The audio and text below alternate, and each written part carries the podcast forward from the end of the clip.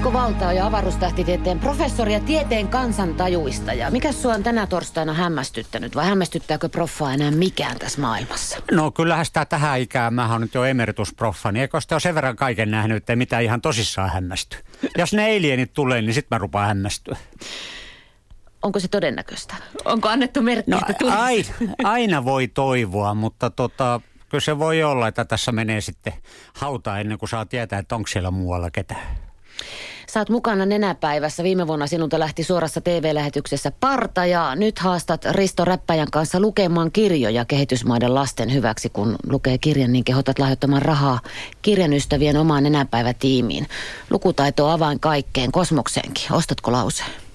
Kyllä, ehdottomasti. Ja tämä on just mulle sopiva, koska mä oon ollut pienestä pitäen lukuhullu.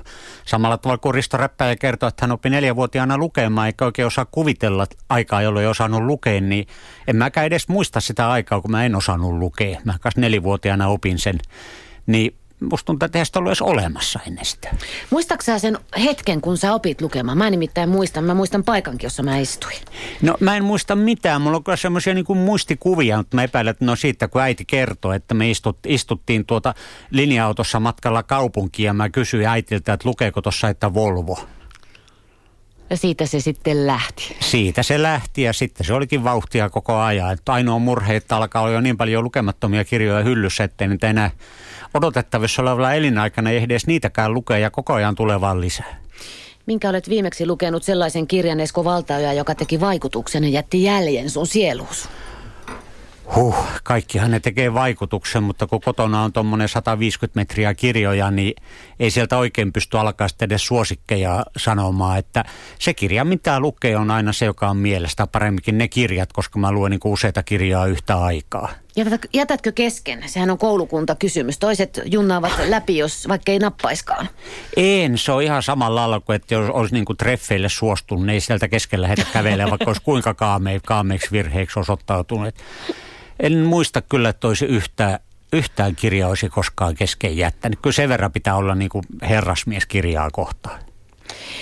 Esko Valtaaja, sä olit nenäpäivämatkalla Tansaniassa ja siellä kävit ihmiskunnan syntysijoilla. On määritelty, että siellä se on. Siellä, mistä ajatteleva ihminen lähti. Mitäs professorin päässä liikkuu siinä kohtaa? No mun päässä itse asiassa liikkuu, että painakaa jarrua, mutta kun meillä oli, meillä oli kai aikataulut tietenkin, kaikki oli taas kuseneet ja sitten me oltiin hirveän myöhässä, kun koitettiin päästä Serengetistä Gorogoron kraateriin, jossa on niin tiukat aikataulut, että ehdittäisiin siellä käydä ennen kuin, ennen kuin portit lyödään kiinni. Me itse asiassa porteille sitten ehdittiin ihan niin kuin minuutti peliä että me vaan syöksyttiin siitä sitten Olduvain lävitte ja mä ajattelin, että tuonne ne jäi sitten ne kantaisät. Eivät lähettäneet sulle mitään viestiä ajatuksellisesti sieltä? Eivät lähettäneet, mutta tota, kyllä mä tunsin, tunsin niin kuin syvää yhteenkuuluvaisuuden tunnetta historian kanssa. Käsitin, että Afrikka maan osana ei ole sulle kovin tuttu. Olit siellä ensimmäisiä kertoja, vai oliko ihan eka kerta? No Afrikka ja Afrikka, kyllähän mä oon Kanariasaarilla käynyt vaikka kuinka monta kertaa työasioissa ja sehän on niin maantieteellisesti katsoen niin. Afrikkaa. Sitten on Tunisiassa ja Egyptissä käynyt, mutta ei niin sanotusti, niin sanotusti siinä oikeassa Afrikassa ollut koskaan aikaisemmin. Et se on, kun mun lähes kaikki matkani on kyllä matkustanut vissiin kohta 50 maassa maapallon ympäri. Ne on lähes kaikki sitten työreissuja ja Afrikka on vielä sen verran niin kuin vasta nouseva maanosa, että siellä ei niin kovin paljon tätä tähtitiedettäkään ole, mutta kuin Etelä-Afrikka poikkeuksena. Sanovat, että jättää jäljen. Jättikö? Kyllä se varmaan. Toisaalta kun moni paljon lukenut ja perehtynyt, niin se ei ollut sillä lailla yllätys, kun se ehkä jollekin muulle olisi ollut. Mutta on se tietenkin aina erilaista, kun se omin silmin näkee, että millaista tämä todellakin on. Että on, on siellä todellisuudessa, eikä ainoastaan virtuaalitodellisuudessa tai lukien tai jonkun toisen tekemää dokumenttia katsoi. No tuliko puhetta kosmologiasta pienten ihmisten kanssa, kun tapasit heitäkin tulkin kanssa?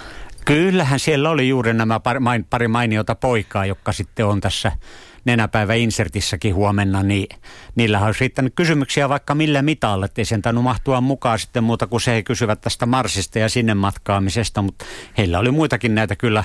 Olisi varmaan liittänyt maailmankaikkeudesta kysymyksiä vaikka kuinka pitkään. että se oli oikein hauska, kuinka se tämä tämmöinen tieto ja uteliaisuus yhdistää meitä. Ja me tajetaan ihan joka puolella maapalloa just miettiä sitä Marsia ja onko siellä elämää.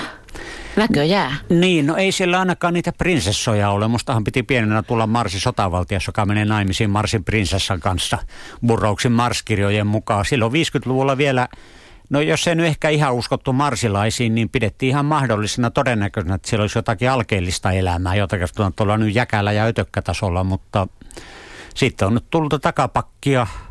Ehkä sieltä kuorealta vielä löytyy sitten syvältä maaperästä jotakin yksinkertaisia ötököitä, mutta ei kyllä prinsessoja eikä kahdeksanraajaisia bantheja, marsilaisia leijonia. Maailma on epäoikeudenmukainen paikka. Olisiko se parempi, jos meitä ihmisiä ei olisi ollenkaan olemassa, Esko Valtoja? Ei päinvastoin. Mehän ollaan ihan tällä kehityksen terävintä kärkeen. Aina jotkut on sitä mieltä, että ihminen on pelkkä niin syöpäläislaji ja maapallo voisi paljon paremmin ilman meitä. Kyllähän me täällä on paljon pahaa saatu aikaan tietenkin ja on syytä parantaa tapoja mä edelleenkin, niin kuin me onneksi on nyt ruvettu parantamaan. Mutta toisaalta niin jos ajattelee, mikä kaikki olisi tänne maailmankaikkeuteen jäänyt tulematta ilman meitä. Kaikki taide, kaikki kulttuuri, kaikki ihmeelliset asiat, mitä me on luotu.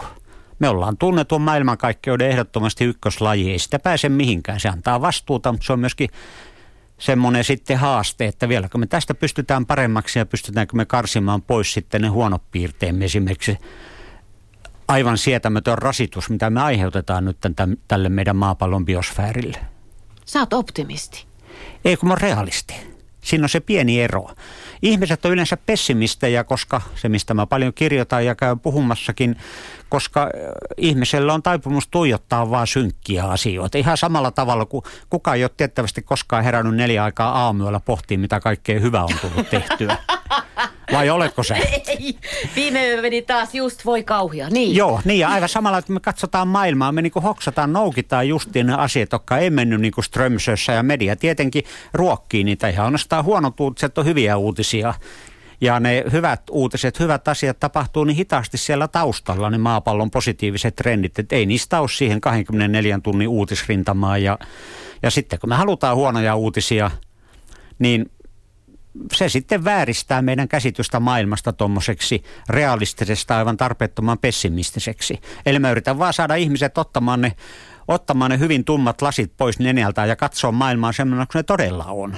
Joku tykkää sitä, että se on optimismia, mun mielestä se on vaan realismia. Esko ja kun ihmisiltä kysyy, että ketä pitäisi haastatella radiossa ja televisiossa ja mediassa, niin ei mitään tissiposkia eikä mitään semmoisia, vaan sua sanovat kaikki. Jasso. Ja, niin, ja nyt olemmekin sitten sanoneet kuulijoille, että siitä vaan kysymään semmoisia kysymyksiä, joita sulta nokikkainkin kysyttäisiin. Ihmiset mm-hmm. ovat hyvätapaisia ja huonotapaisia, niin kuin tiedät, se ei ole mikään yllätys sulle varmaankaan. Otetaan tästä. Tässä on tätä yhtä ilmiöä kauheasti. Tuossa jo ennen kello 19 jankattiin, mutta valtaoja voisi selvittää, miten se nykyään jaotellaan nuo taivaan ilmiöt. Olen oppinut, että on meteori ja meteoriitti, mutta mikä se on tänään uutisissa vilahtunut meteoroidi? Meteoroidi? Niin. Öö, se on varmaan semmoinen vähän isompi, en minä tiedä. No eikö sun pitää tietää kaikki? Emme, siis nämä on tämmöisiä harrastajajuttuja. Siis mä oon ammattilainen, mä teen näitä vain silloin, kun mulle maksetaan siitä. Onko totta, että Andromedan tähtikuviossa olisi löydetty kaltaisemme planeetta, jossa on mahdollisesti elämää?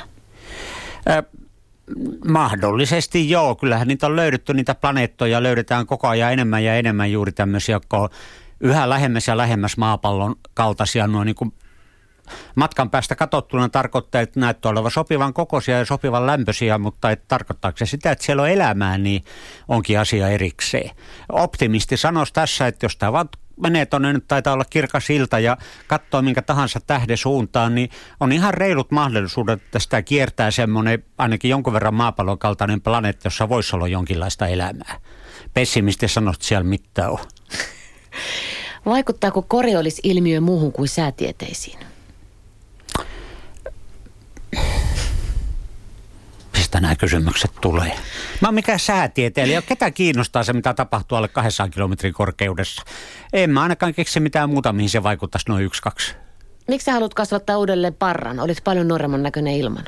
Eihän mä kasvatakaan. Miehellähän on niin vapaa tahto, mutta se on yleensä ulkoistettu vaimolle ja vaimo muutaman viikon välein heittää mut naapuriin parturiin, että trimmakkaas tota taas vähän. Voi muuten sanoa kuulijat tässä kohtaa, että herra valtaja näyttää sanoisin tuommoiselta kirkassilmäiseltä 12-vuotiaalta pojalta, sulla on tukka pois ja sä oot tosi nuoren näköinen siinä. Sen on vielä puhuttu se, että 12-vuotiaasta aloittaa uudestaan se koko rässäkkä. Etkö haluaisi? En missään nimessä. En minäkään haluaisi olla ainakaan oma itteni nuorempana. Tietenkin, jos niin voisi olla 12-vuotiaassa tietä se osaisi kaiken sen, mitä nytkin, niin... Sitten se olisi kivaa. Ehkä, ehkä ei. Onko kirjoja työn alla ja mikä on aihe? Joo, mä olin jo luvannut, niin kun mä oon kolmen vuoden välein koittanut varsinaisen kirjan lykätä ulos ja se kolme vuotta kaiken käsikirjasta meni täyteen nyt, että mä olin luvannut kustantajalle, että ikuisuus olisi ollut tuolla markkinoilla myynnissä, mutta eipä se ollutkaan. Nyt täytyy yrittää, että ensi vuonna saisi se aikaiseksi sitten. Mites kun professuuri, se virka-aikainen jää taakse, niin etkä ole menossa politiikkaan? En, enkä myöskään lähtemässä aurinkorannikolle golfia pelaamaan. Mua on suunnilleen kaikki puolueet, paitsi kristillisdemokraatit, jossakin vaiheessa pyytänyt johonkin ehdokkaaksi, mutta mä oon kaikille sanonut kohteliasti ei, että mä haluan täydellisen epäpoliittinen henkilön, että mä voin vapaasti haukkua kaikkia ja ei tarvitse katsoa sitten mun mielipiteiden perästä sulkeessa, että mikä on mun puoluekanta. No sitten kysynkin kuulijakysymyksen, hajoako hallitus? No nyt on kuulemma, onko taas? Tuolla lukee monitorissa, että halu, hallitus perui sote-infon lauantaina on kokoomuksella jotain sanottavaa. Mm. Emme siis tiedä. Mikä on aurinkokunnan uusiutumisaika? Siis auringon syntymisestä uuden auringon syntymiseen, Esko Valtaaja. No ei mä toista aurinkoa saada, mutta jos no aurinko kuolee – kun aurinko itse asiassa, kun ei se hajoa, se vaan nykähtää kasaan ja sammuu ja jää sinne sitten materiaamötikkänä kiertää iankaikkista iankaikkiseen. Eli ei näistä aineista nyt kovin paljon uutta enää koskaan todennäköisesti tehdä. Mutta mm, linnunradassahan syntyy uusia tähtiä tuolla lailla kymmenkunta vuodessa, että kyllä niitä muualla sitten tulee uusia tähtiä. Tosiaan ei semmoista vauhtia, että se on mitenkään päätä huimaisi ja sitä tuolla taivaalla huomaisi. Millä todennäköisyydellä ihmiskunnan loppu koittaa esimerkiksi jättimäisen meteorin törmäyksen vai ehtiikö ihminen itse hoitaa homman? Nyt taas realisti, optimisti, pessimisti Akseli. No, mulla alkaa tulla sellainen tunne, että mä oon tässä ylioppilaskirjoitusten pikavalinta tehtävissä. öö, ne todennäköisyydet tiedetään aika hyvin, koska me tiedetään kuinka paljon täällä tuolla avaruudessa on erikokoisia kappaleita niin me voidaan laskea ihan todennäköisyydet ja myöskin tätä maapallon löytyvistä kraatereista, eli sanotaan, että noin kerran 50 miljoonassa vuodessa tänne pitää sysähtää niin suuri kivenmurikka, että se aiheuttaa globaalista tuhoa. Edellisestä on 65 miljoonaa vuotta se joka tapaa asteroidit. Tässä ollaan jo sitten niin jatkoajalla menossa, jos haluaa olla tällä ihan todennäköisyyksiä uskova.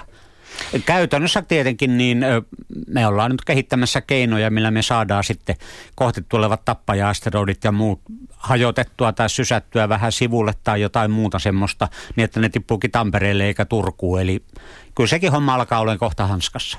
Ei tarvitse olla optimisti, realisti vaan. Tieteiselokuvissa ihmiskunta ollaan aina siirtämässä johonkin, kun tämä planeettamme tuhoutuu. Voisiko se olla mahdollista? Ei, no ei koko ihmiskuntaa Parhaimmisto, onhan, sinä se, mukana. Niin joo, kaikki poliitikot.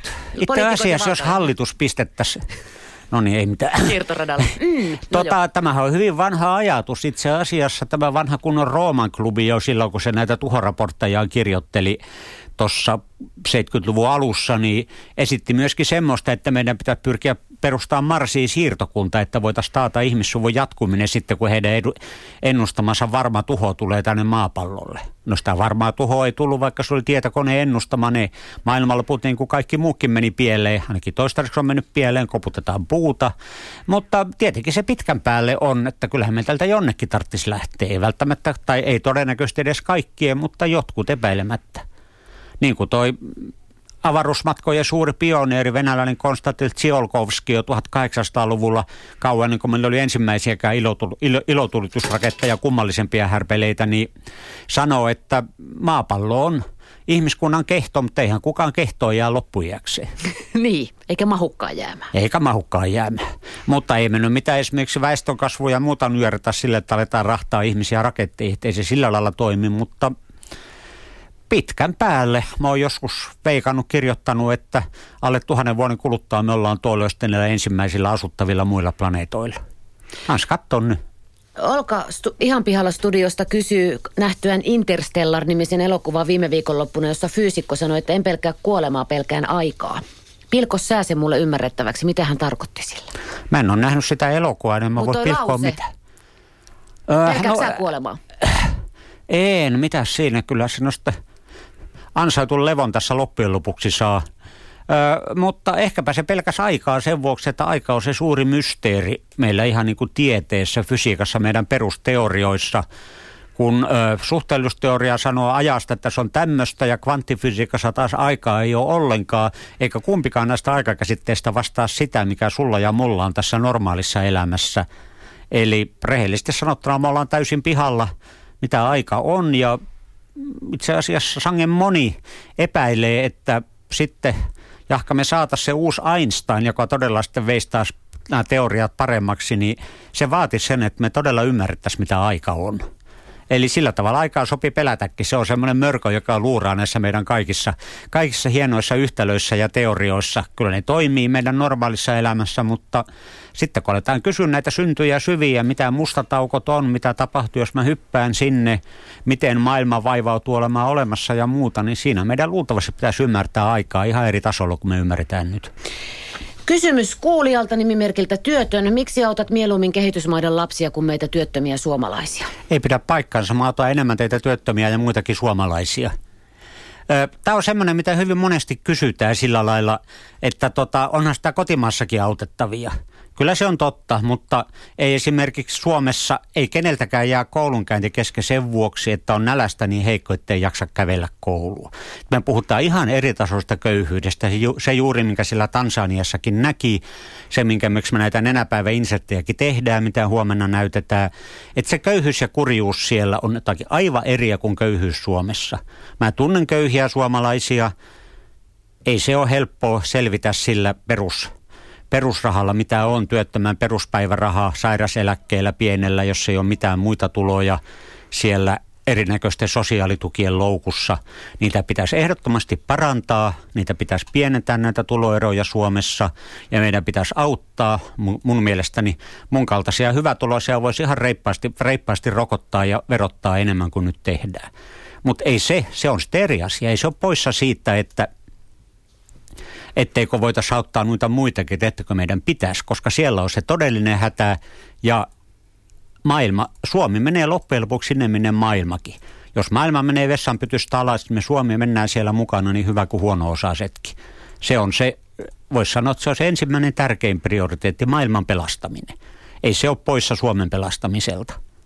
Ja mä oon ihan kyllästynyt siihen joko tai ajatteluun, kun tämä elämä on sekä että.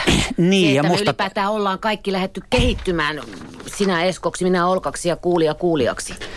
Tuossa justiin tästä Juhan kanssa puheltiin tuossa, kun tultiin tänne ja todettiin, että se taitaa olla, että se porukka, joka ei vahingossakaan anna minnekään rahaa, ei Suomeen eikä muualle, juuri käyttää tätä argumenttia sitten, että saa sillä ostettua itselleen hyvää oman tunnon, että mitä tässä on rahaa tarvitsee antaa, kun ei se kuitenkaan mene perille.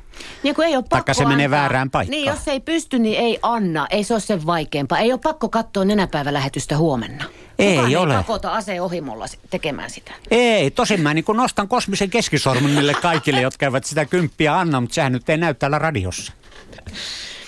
Tänne on tullut kysymys, joka on periaatteessa turha, koska vastasit siihen, mutta uskotko, että auttamalla kehitysmaissa voi oikeasti muuttaa maailmaa? No sehän ei ole uskon kysymys, vaan se on ihan tuota fakta. Ö, se on totta kyllä, mitä mullekin aina sitten vähän tätä samoja latuja, että, että ne on että nämä kehitysavun ne on mennyt diktaattoreille ja epäonnistuneisiin hankkeisiin ja niin edelleen. Kyllä se on totta, että niitäkin on mennyt, niitä on haaskattu. Esimerkiksi Suomen kehitysavusta Nicaragua on taisi mennä aika suuri osa harakoille loppujen lopuksi. Mutta se mitä sitten on taas se toinen puoli, että kyllä se on paljon auttanut, paljon saanut aikaan. Ajatellaan vaikkapa tämä meidän vanha Namibia täällä – Ahtisaaren kautta erityisesti tuttu. Ajatellaan näitä muita maita, missä me ollaan. Ja täällä nyt nenäpäivähän on näitä sitten näitä kansalaisjärjestöjä, jotka sitten menee sinne suoraan, että siinä sitten puuttuu nämä tämmöiset poliittiset aspektit ja kierrot, mitkä joskus, joskus on kehitysapua haitanneet. Ja kyllä siellä itse näkee, mitä se auttaa, mitä se kymppi vaikka tekee.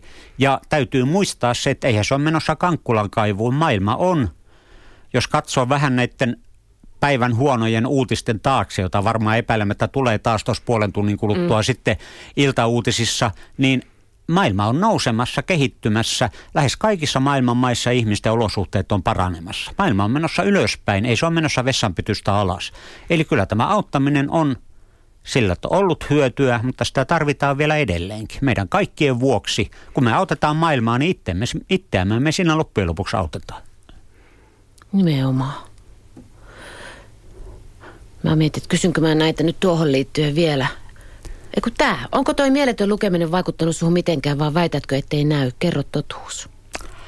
No toivottavasti mä oon niin vähän ei voi sanoa fiksumpi, mutta tietävämpi sen kaiken lukemisen jälkeen. Mä enimmäkseen luen pelkästään tietokirjoja, että kaunokirjallisuus tahtoo jäädä sitten silloin tällöin joku skifi- tai fantasiakirja ja sitten runoutta runsaasti. Jos tietää maailmasta enemmän, ei se tee kenestäkään viisasta, mutta ei se taatusti tyhmännäkään. Ja toisaalta on mahdoton olla viisas ilman, että on tietoa. Ei se sillä, että meditoi jossakin luolassa ja tuijottaa omaan napansa ja ajattelee syntyjä syviä. Ei se tee kenestäkään viisasta, vaikka moni kuvitteleekin sillä lailla. Lukeminen voi jopa tehdäkin. Ja missään nimessä se ei tee pahaa kenellekään. Mites jos viisas, älykäs ja nokkela joutuu erittäin hankalaan tilanteeseen niin, että eivät ole yhdessä, niin kuka niistä selviää parhaiten? Lyhyellä tähtäimellä varmaan nokkela, mutta tota, kyllä se pitkällä tähtäimellä se on se viisa, viisaus, mitä me tarvitaan. Ö, mua aina jotkut, jotkut joskus fanittajat tituleeraa, että mä yksi Suomen viisaimmista ihmisistä, mikä on tietenkin hyvin imartelevaa, mutta mikä ei voi olla kauempana totuudesta. Voin olla, että on aika korkeus laittaa mittaan tietämistä ihan raasti, että mitä mä tiedän vaikkapa maailmasta, maailman asioista tai tietenkin omasta erikoisalastani, jossa mä oon kansainvälinen ekspertti, tosi se on hyvin kapea ala, mutta täytyy toivoa, että sitten, sitten on pieni osa muuttunut sitten viisaudeksikin, mutta ei se pelkkä tietoviisautta tuo. Kehumatta paras nimimerkki heittää sulle Esko Valtaaja, että minusta Valtaajan väite ihmisestä universumin ykköslajina, sä heitit sen tuossa ed- ennen edellistä kappaletta, ei saa kovinkaan paljon kannatusta. Ai keneltä? Häneltä. No, mutta siinä on, siinä on yksi mielipide sitten. Kuka se sitten olisi universumin ykköslaji? Tämä on tämmöistä, mä kohtaan tähän tätä aina silloin sun tällöin äärimmillään. Tämä on tietenkin tätä linkolalaisuutta, että olisi paras, kun tulisi kolmas maailmasto ja tapettaisiin kaikkia pääst, päästäisiin meistä syöpäläisistä eroa. Se on tuommoista järjetöntä itse, itsetuhoisuutta samanlaista kuin teini, teinit viiltelee itseen ilman mitään järkevää syytä. On syytä olla kriittinen meitä kohtaan katsoa, mikä ei mennyt ihan niin kuin Strömsössä, mitä meidän pitäisi tehdä paremmin sekä meidän itsemme, meidän oman lajimme suhteen että koko maapallon biosfäärisuhteen – mutta se on ihan eri asia, kun se vaan pistää meidät Kankkulan kaivoon sen kummemmin harkitsematta näitä, mitä todella on tehty, mitä on tehty hyvin, mitä on tehty huonosti. Eli mikä se ykköslaji sitten on, jos emme me? Jotta päästään vähän valoisampaan suuntaan, Ilona kirjoittaa, että poikani ihaili pienempänä sydämensä pohjasta Esko Valtoja ja päätti tulla isona tähtitieteilijäksi. Arvo, en... mikä siitä tuli? No toivottavasti ei tähtitieteilijä. Sairaanhoitaja. No niin, hyvä. Esko Valtaaja täällä ja kuuntelija kysymyksiin. Esko Setä, mihin avaruus päättyy? Ei se päätä mihinkään. Tämä on se vakio kysymys aina. No kahdeksan... Toivottavasti ei tule jatkokysymystä, että miksikä se ei pääty mihinkään. Ei, kun kahdeksanvuotias Otto kysyy, että mitä on avaruuden jälkeen, että jos se avaruus laajenee koko ajan, niin minne se laajenee? Vastaus tähänkin, että ei mihinkään todennäköisesti. Tai ehkä se on vain pieni kupla suuremmassa kuplassa. Se on toinen vaihtoehto. Pelkääkö sä mustaa aukkoa? Ei, mä pelkään mörköjä. Tiedätkö missä musta aukko sijaitsee? Lähin on jossakin tuolla alle tuhannen valovuoden päässä. Se on naisen käsilaukku. Sinne katoo kaikki. Mutta sulla on tietysti... Seksismiä, hyvä yleisö. Täällä on seksismiä harrastetaan verovaroillamme. Nimenomaan. Ihan häpeämättömästi. Onko ET tuttu? Kysyy joku kuulija. E.T. Go Home. Joo, on mä sen melkein tainnut nähdä se elokuva. Onko Star Wars totta? Toivottavasti ei. Ei niin pösilöjä elokuvia pitäisi olla olemassakaan.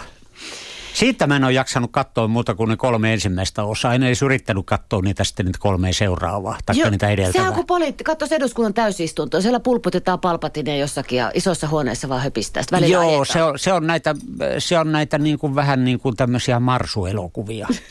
mikä on määritelmä, että semmoinen elokuvassa alkaa toivoa, että jostakin yllättäen tulisi lauma ihmissyä ja marsuja ja hiljalleen järsis niin kuin hengiltä nämä kaikki päähenkilöt.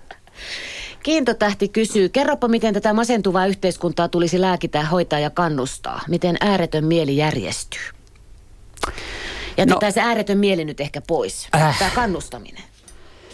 Tiedon avulla. Niin. Mitä enemmän maailmasta tietää, niin sen hassumalta alkaa tuntumaan nämä monet meidän luulot ja uskomukset, joiden varassa me juuri katsotaan tätä maailmaa, just ne tumma, tumman puhuvat lasit.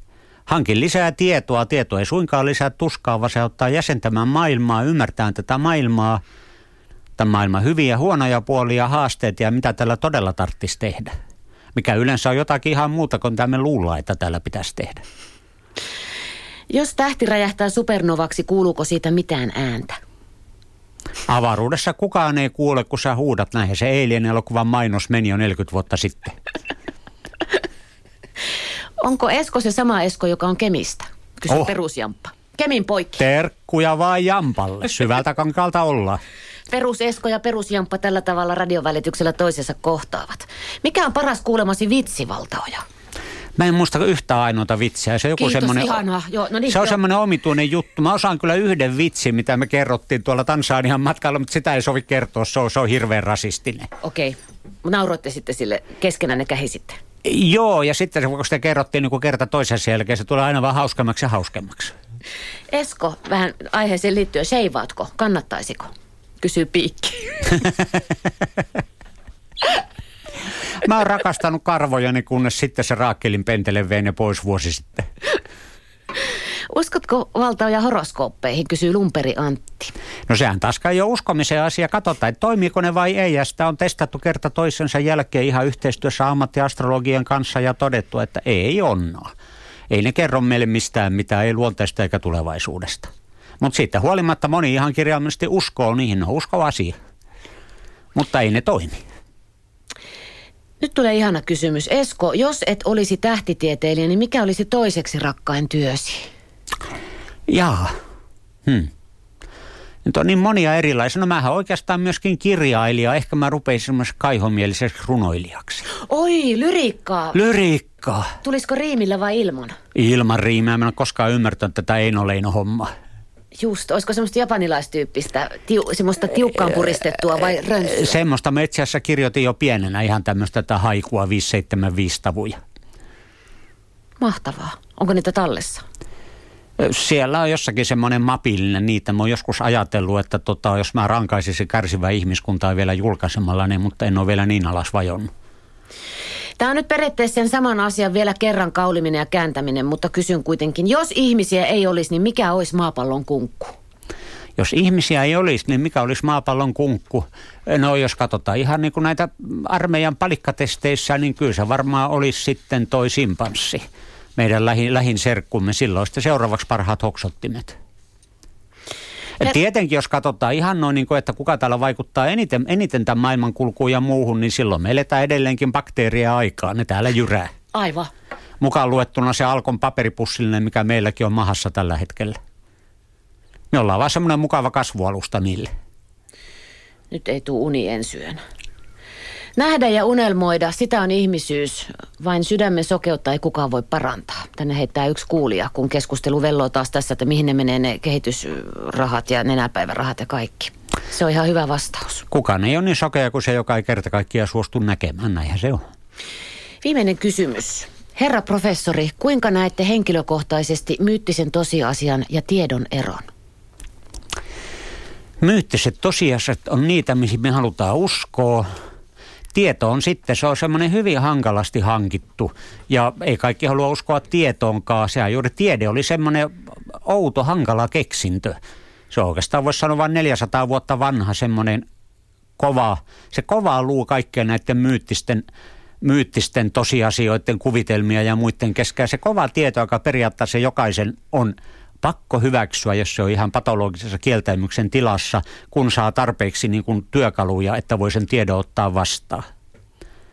Ja meidän maailmahan rakentuu tiedon varaan, vaikka niin kovin monet haluaa elää sitten niiden myyttien mukaan.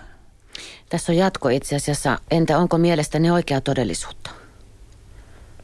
Ei, kaikkihan tämä on vaan mun kuvitelma. Me ollaan aika isolla joukolla sitten siellä sun kuvitelmassas. Nyt tulee se viimeinen kysymys. Masa kysyy, mikä on Eskon kanta Jenkkien, Jenkkien kuussa käynnin televisiointiin? Oliko juttu tehty etukäteen? Ei tietenkään. Tämä on niitä kaikkein ääliömäisin kaikista näistä ääliömäistä salaliitoista. Jopa se, jopa se salaliitto, että tätä maailmaa itse asiassa johtaa reptiliaanit, niin on jotenkin järkevämpi ja todennäköisempi. Kiitos Esko Valta ja, ja huomenna katsomme sitten, mitä tapahtuu nenäpäivässä, kun olet siellä mukana ja moni moni muu. Ja me katsomme ja osallistumme, jotka haluamme ja pystymme. Ja muistakaa se kymppi muuten. Täällä nousee kosminen keskisormi.